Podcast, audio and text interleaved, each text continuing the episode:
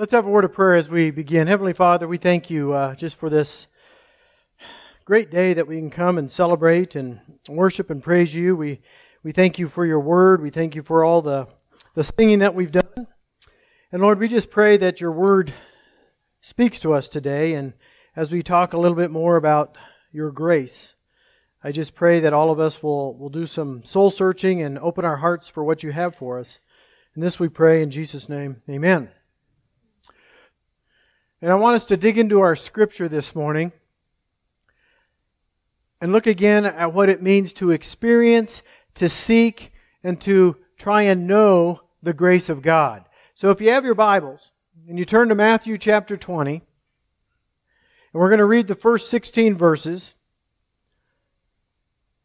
And as we start, it says, For the kingdom of heaven is like a master of a house who went out early in the morning to hire laborers for his vineyard. After agreeing with the laborers for a denarius a day, he sent them into his vineyard. And going out about the third hour, he saw others standing idle in the marketplace. And he said to them, You go into the vineyard too, and whatever is right I will give you. So they went. Going out again about the sixth hour and the ninth hour, he did the same. And about the eleventh hour, he went out and found others standing and he said to them, Why do you stand here idle all day? They said to him, Because no one has hired us. And he said to them, You go into the vineyard too. And when evening came, the owner of the vineyard said to his foreman, Call the laborers and pay them their wages, beginning with the last up to the first. And when those hired about the eleventh hour came, each of them received a denarius. Now, when those hired first came, they thought they would receive more, but each of them also received a denarius. And on receiving it, they grumbled at the master of the house, saying, These last worked only one hour, and you made them equal to us, who have borne the burden of the day and the scorching heat. But he replied to one of them, Friend, I am doing you no wrong. Did you not agree with me for, for a denarius? Take what belongs to you and go. I choose to give to this last worker as I give to you. Am I not allowed to do what I choose with what belongs to me? Or do you begrudge my generosity? So the last will be first, and the first will be last. Now, people have a few different interpretations of this passage. But what I believe this passage shows at its deepest root level is that God is teaching us about His generous grace. His generous grace and how it works in our lives and how we can get in on it. And as soon as possible and as often as possible. But this, this story here in Matthew 20 reflects a very common occurrence during that time frame in ancient times. Workers would gather together in a central area and hoping to be hired for the day. Now, the typical workday was from 6 a.m. to 6 p.m. The normal day's wage was a denarius, which wasn't a lot, but it was enough for them to be able to buy food, provide for their family. And you were paid at the end of each workday. So the people listening to Jesus with this, this parable here understands what's going on. They understand the setting. If you weren't hired in the first hour, oftentimes owners might need more work. They would come back to that central place and hire more workers. If you weren't chosen and you returned home with no money, you might as well stick around there because there were still hopes of being hired for part of the day. So this story makes a lot of sense to the ones listening. The owner promises a denarius to the first workers. He promises a fair day's wage to the rest. And so we would assume, say, say they were going to receive $10 an hour. Those who worked one hour would receive what? See, you guys are eh, pretty sharp. Wow. Have they all been through that Dave Ramsey class? They, they came up $10 just like that. Those who worked three hours would receive, and so on and so on. Now, the story takes kind of a strange twist when the foreman starts passing out the wages, and those who were hired last that only worked one hour, they receive one denarius, which was what those who are working 12 hours received. But think about it if you're one of those ones that worked one hour and you get all this wage, you're feeling pretty good. This guy's pretty nice. The others are watching. Those who were hired first are kind of looking at it going, wow, if they got one denarius, what do you think we're going to get? So they receive what was promised to them. They also received one denarius.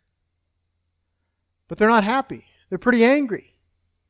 And they questioned the owner. They said, Why those who only worked one or two hours make the same wage as we do? And look what the landowner says, starting with verse 13. He says, Friend, I am doing you no wrong. Did you not agree with me for a denarius? Take what belongs to you and go. I choose to give to this last worker as I give to you. Am I not allowed to do what I choose with what belongs to me, or do you begrudge my generosity? So, what does this say about the grace of God? First of all, we need to open our eyes up to the generosity of God. This may be a strange thing to understand, but if you think about it, everybody in this story is a winner. While some seem to get more, in a sense, everyone received the same. Everyone received what was promised to them. Now, that's something to consider about God. God is never unfair. Sometimes, in our humanness, we don't like it when someone we don't think deserves it receives something good. For instance, they received this scholarship, and I have no idea how they got that. Their surgery was successful, and I had the same surgery and it wasn't successful. That's not fair. They received a favorable diagnosis, and I've tried to live a really good life, and I got an unfavorable diagnosis. They got a promotion, and I didn't, and I'm more qualified. That's not fair.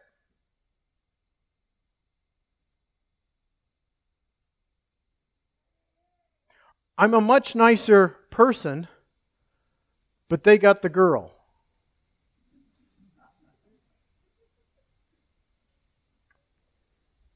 Someone gave them the questions to the test ahead of time and they aced it and I didn't do as well. It's not fair. Look at the home that they bought. They, they, we've been looking forever for a house. They bought the house that would be just the one we want. They got it at a lower price that was way below market, and we can't even find one. It's not fair. We all struggle with some of these things. Because our sense of what's fair and what's not fair is skewed by our worldview. We have a different way of looking at what's fair and what's right and what's wrong. God's idea of fairness is not ours. In Isaiah 55, verses 8 and 9, it says, For my thoughts are not your thoughts, neither are your ways my ways. For as the heavens are higher than the earth, so are my ways higher than your ways, and my thoughts than your thoughts. And if we were to be really honest,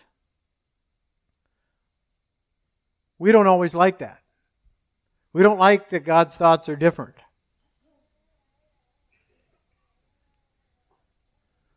Now, here's another question have you ever tried to play God? Everyone got a little squirmier there. I mean, we all do it a little bit, okay? We like to pick and choose who's in, who's not in, do all those kinds of things. But our criteria is a lot different than God's. Because we usually pick according to what we like and what we don't like. Right? I mean, come on, we're all going to be honest here.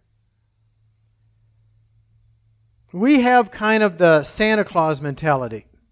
We like to look at who's been naughty and who's been nice, who's treated us well, who has not treated us well.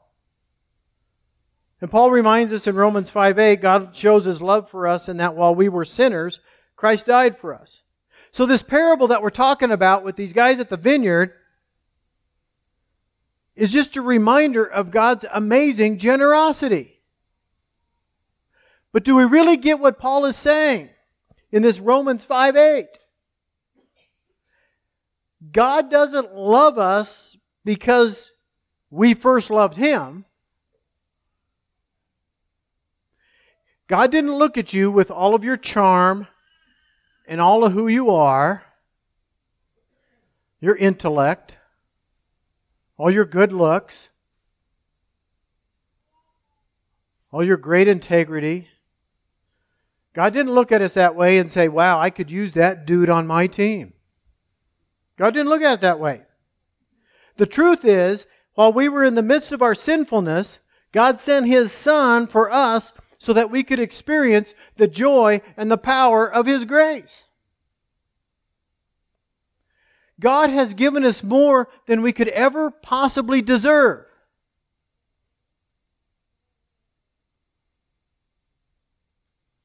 So, what I'm trying to get across today, when we talk about grace, is God is a very generous God.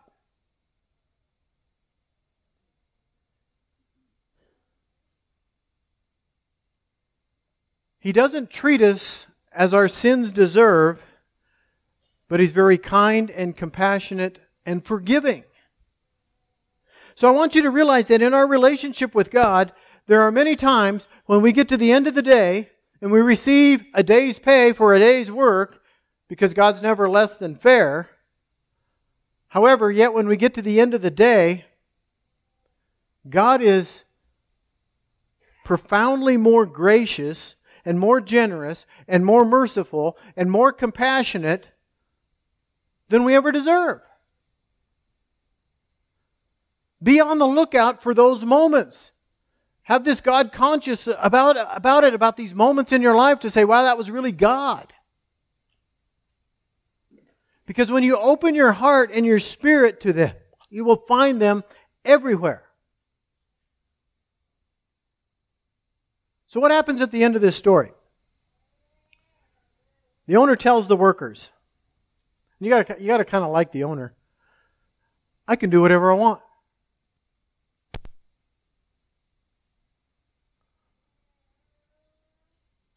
And when it comes to salvation, God says, I'll do it my way. He goes, That's I know the heart. I know the spirit. I know who you are. God says, I can see deep inside you. But you know what? God is so generous that I think it can be even controversial. There's a lot of people that will question God's tremendous love. But you know what? God doesn't stop loving. Look at Jeremiah 32, verses 40 and 41. It says, I will make with them an everlasting covenant that I will not turn away from doing good to them. I mean, think about that. I will not turn away from doing good to them. And I will put the fear of me in their hearts that they may not turn from me. Verse 41 I will rejoice in doing them good, and I will plant them in this land in faithfulness with all my heart and my soul. So not only will God do good, now this is the part that, that I really like. I believe He has fun doing it. How many of you think of yourselves as fun people? I mean, we're kind of grouchy crowd today. What's going on? I don't want no good. I want to go eat. Broncos are already on. They're playing the Packers. Tough game. I'll already give you the post conference talk, okay? You ready for it? We got to get better. so, now you're all settled. Now you're all settled. That wasn't in my notes. Okay. So, so not only will God do good, but He's going to have a lot of fun doing it. And He rejoices and He delights in doing good to us. I think that's a great thing to know. Put that on your refrigerator. Tell the world about our awesome God who delights in doing good.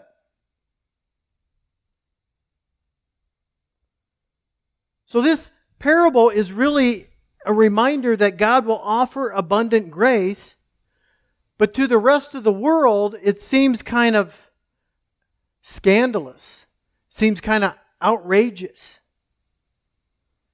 It seems very irrational. It seems very unfair. But it's not. God offers the same grace to those who offer on their very last breath of life to accept Him as those who have been a follower of His for 300 years.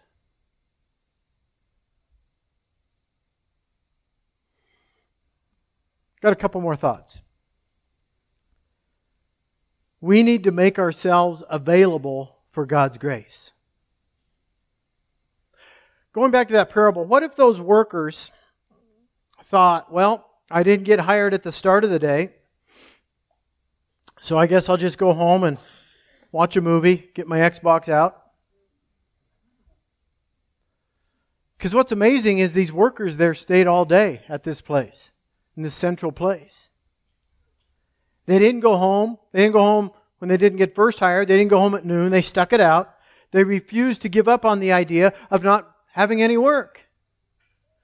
And guess what happened? They not only got an hour's worth of work, but they got a whole day's worth of pay. It happened because they never took their name off the list. So if you really want to experience the fullness of God's generous grace, you got to show up. He can't bless you when you're hiding from Him. Be available. That means you can't give up. It means you show up. It means you don't give up on God. Even when His plans don't make sense to you. Don't give up. Make yourself available and wait upon the Lord. You know, sometimes that's kind of a struggle, isn't it? That's why we need to pray. That's why we need to talk to God. We need to open His Word. We need to read it. We need to soak it in. We need to do what James tells us in James 4 8 draw near to God, and God will draw near to you. We're all different. We all have different ideas. We all have different things that bring us closer to God. You might enjoy being in, in nature, taking hikes and all that. You might enjoy fishing or hunting. You might, might like building something. You might like art or music.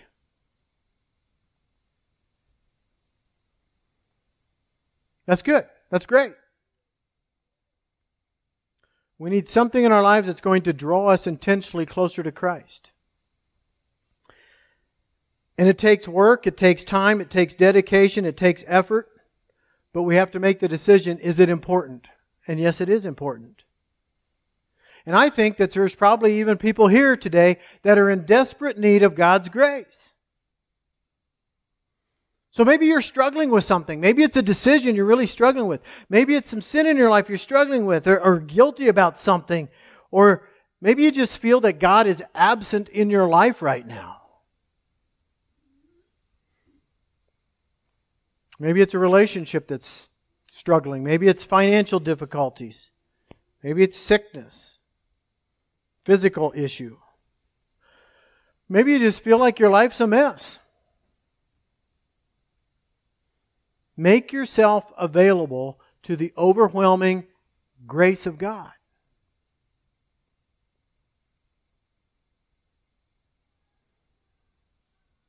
Can God bless me where I am right now? Maybe ask yourself that question. What do I need to do to position myself for God's blessing? Well, those workers that went home too soon, they missed out on a tremendous blessing. Don't miss out on the blessings that can come your way. Stay available. Don't leave God out of your life. And I don't know when it'll happen, but it, it, I trust it will. Now, remember that story that I told you early on about the man struggling? Not really struggling, saying he's going to leave his wife. If we go back to that story, Philip Yancey told this guy, Daniel, because he asked the question Can God forgive me for something I'm going to do? And here's what Yancey told him He said, Yes, God can forgive you. He said God uses murderers, He uses adulterers, He uses people like Peter and Paul to lead the church. Forgiveness is not a problem for God. Forgiveness is our problem. Sin distances us from God. And he says when we're distanced from God, there's no guarantee we're going to come back. So the man says, You ask me about forgiveness now? That's what Yancey asked the guy. But will you want it later? Especially if it involves repentance? Well, here's what happened in the story, because I know you want the rest of the story since Paul Harvey's not doing it anymore. Several months later, after this conversation, Daniel did indeed leave his family. He left all of his Christian friends. He now labels them as judgmental, narrow minded. He surrounded himself with people that celebrate what he is doing. And here's what he said God is not part of my life right now. Maybe later. And you know, that's the outrageous scandal of grace right there. If and when Daniel returns to God, God will be like the father of the prodigal son, and when he is truly repentant, God will, will forgive him. But I guess this morning I'm telling you if you're struggling with this whole issue of, of God and grace, don't wait. Come to God now. Open yourself up to God. Repent, draw near to God. He will draw near to you. The power and joy of His grace. You're going to receive what you don't deserve. Which is the grace of God.